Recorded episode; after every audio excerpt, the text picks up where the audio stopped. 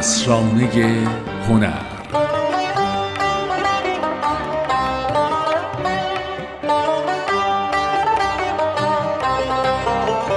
سلام. اینجا اسرانه هنره و اومدن بهار رو به شما تبریک میگم.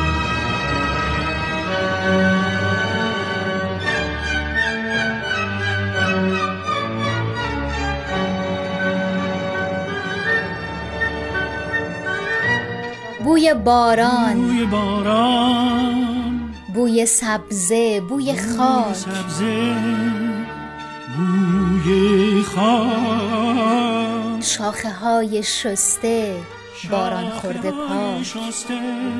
باران خورده پاک. آسمان آبی و ابر سپید برگ های سبز بید. برگ های سبز بید. عطر نرگس رقص باد نقمه شوق پرستوهای شاد. نغمه شوق پرستوهای شاد. خلوت گرم کبوترهای مست. کبوترهای من نرم نرمک. می‌رسد اینک بهار. اینک بهار می‌رسد اینک بهار. خوش به حال روزگار روزگار.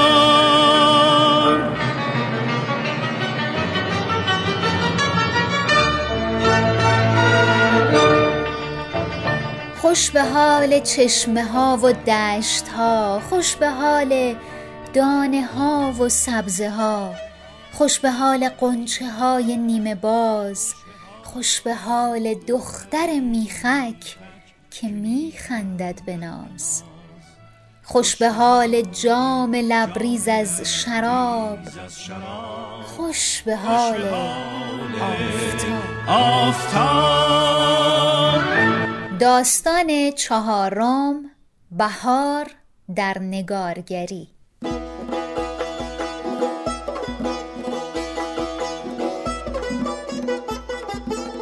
وقتی که از بهار و نوروز حرف می‌زنیم می‌تونیم فهرست بلند بالایی از هنرمندان رو به یادمون بیاریم که اثری با موضوع بهار خلق کردند.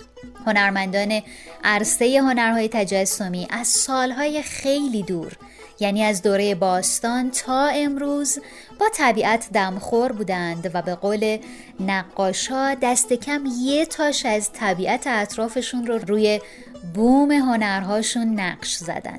امروز و به مناسبت عید نوروز می‌خوایم در اسرانه هنر در مورد بهار و طبیعت در نگارگری یا همون مینیاتور با هم صحبت کنیم.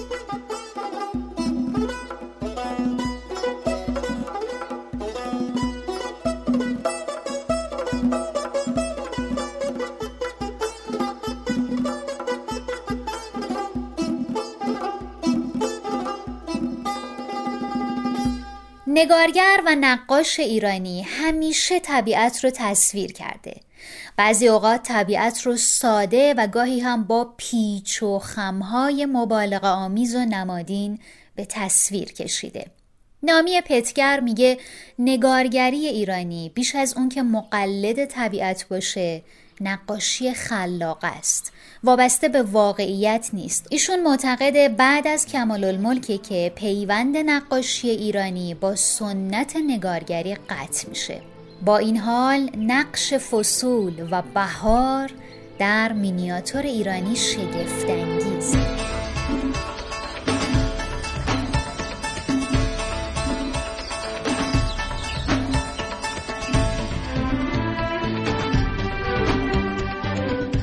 ابتدای حرف هامون بریم سراغ آقای عبدالرزا مجدی پژوهشگر هنر و در مورد این موضوع بیشتر از زبان ایشون بشنویم. طبیعتگرایی در هنر ایرانی و اصولا طبیعت سازی و توجه به طبیعت و به اصطلاح ناتورالیسم در هنر ایرانی قدمت بسیار دیرینه داره. یعنی اگه بخوایم راجع به ناتورالیسم در هنر ایران و شبیه سازی و نه حالا به دید الزاما افلاطونی محاکاتی دقیق ولی اینکه طبیعت در کار حضور داشته باشه چه استیلیزه و به اصطلاح خلاصه بشه چه اینکه ما بخوایم خیلی پرداخت بیشتری روش داشته باشیم و تمرکز کنیم و عین خودش بسازیم.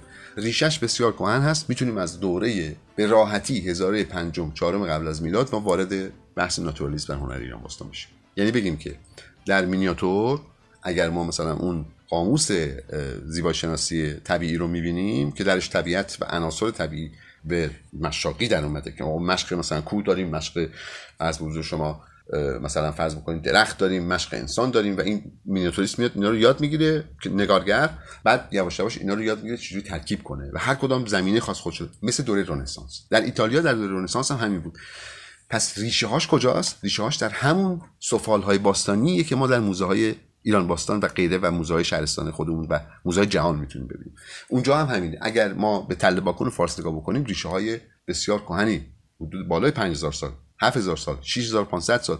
برای این زیبایی شناسی به اصطلاح می‌تونیم بگیم مداقه زیبایی شناسی طبیعی و دقت در اون عناصر طبیعی که چند جور مثلا پرنده داریم چند جور با شکل. هر پرنده ای رو شما ببینید نقاش تله باکن اومده برای خودش. توی سالهایی که کار می‌کردن تعریف کرده. یه جور خاصی استیلیزه کرده.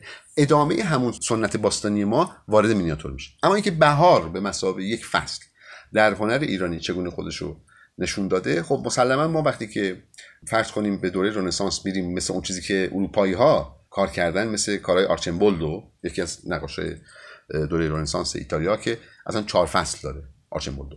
چهار فصل آرچیمبولدو متفاوته با اون چیزی که ما می‌تونیم به فصول در هنر مینیاتور و نگارگری اشاره بکنیم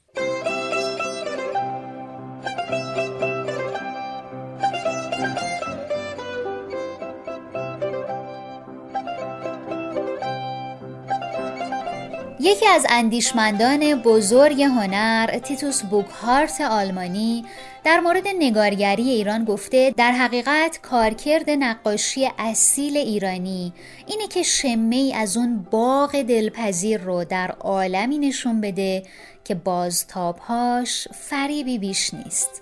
برای همینه که حیوانات و گیاهان در صحنه های مینیاتور صرفا تقلید از عالم نیستند و کوششیان برای مجسم کردن بهشت و خلقت اولیه.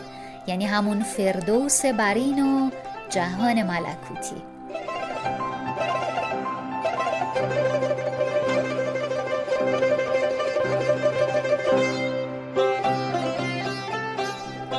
نگارگری ایرانی تابع الگوهای زیبایی شناختی خاص خودشه.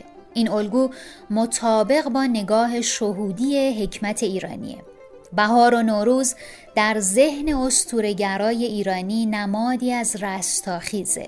برای همینه که در خیلی از داستانهای استورهی گیاهی در منطقه وسیعی از هند تا مصر ایزدان شهید شونده در آغاز بهار دوباره زنده میشن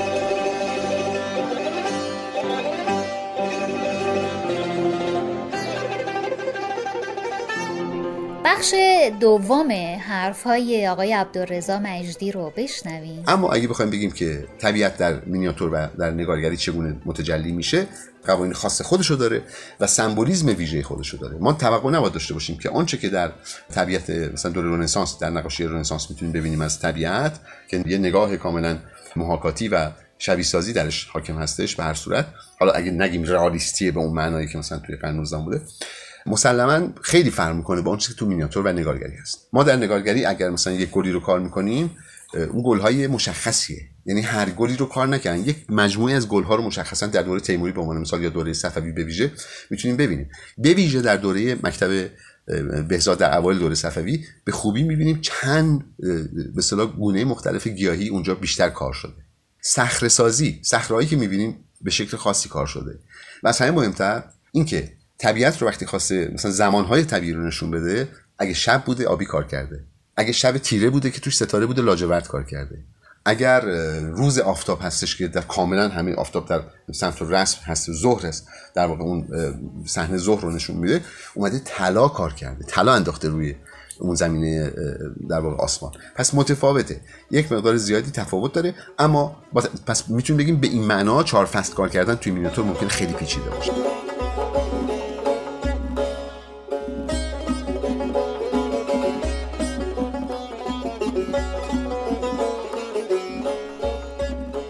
باغ در نگاه هنرمند ایرانی نمادی از بهشت برین و باغ جنته. بهار هم اوج زیبایی طبیعته.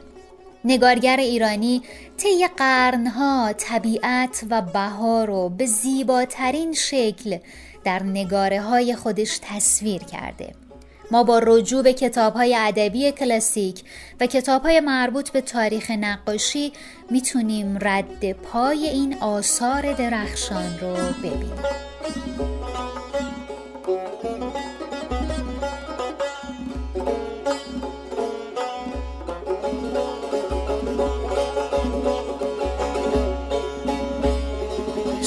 در این لحظه شنونده اسرانه هنر بودین و ما به مناسبت فرارسیدن بهار و آغاز عید نوروز سعی کردیم نگاه کوتاهی بندازیم به طبیعت در نگارگری ایرانی. من به چشمهای بیقرار تو قول می دهم. ریشه های ما به آب شاخه های ما به آفتاب می رسد. ما دوباره سبز می‌شویم.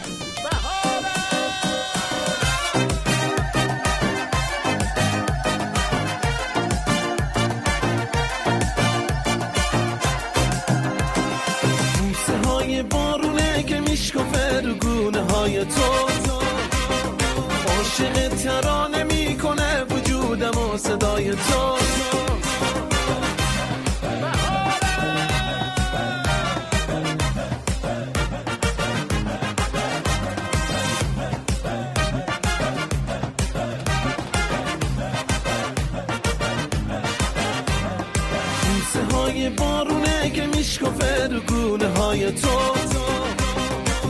عاشق ترانه می‌کنه وجودم و صدای تو. با من بخون ترانه در جشن عاشقانه جذابتر شدی با لبخند شادمانه.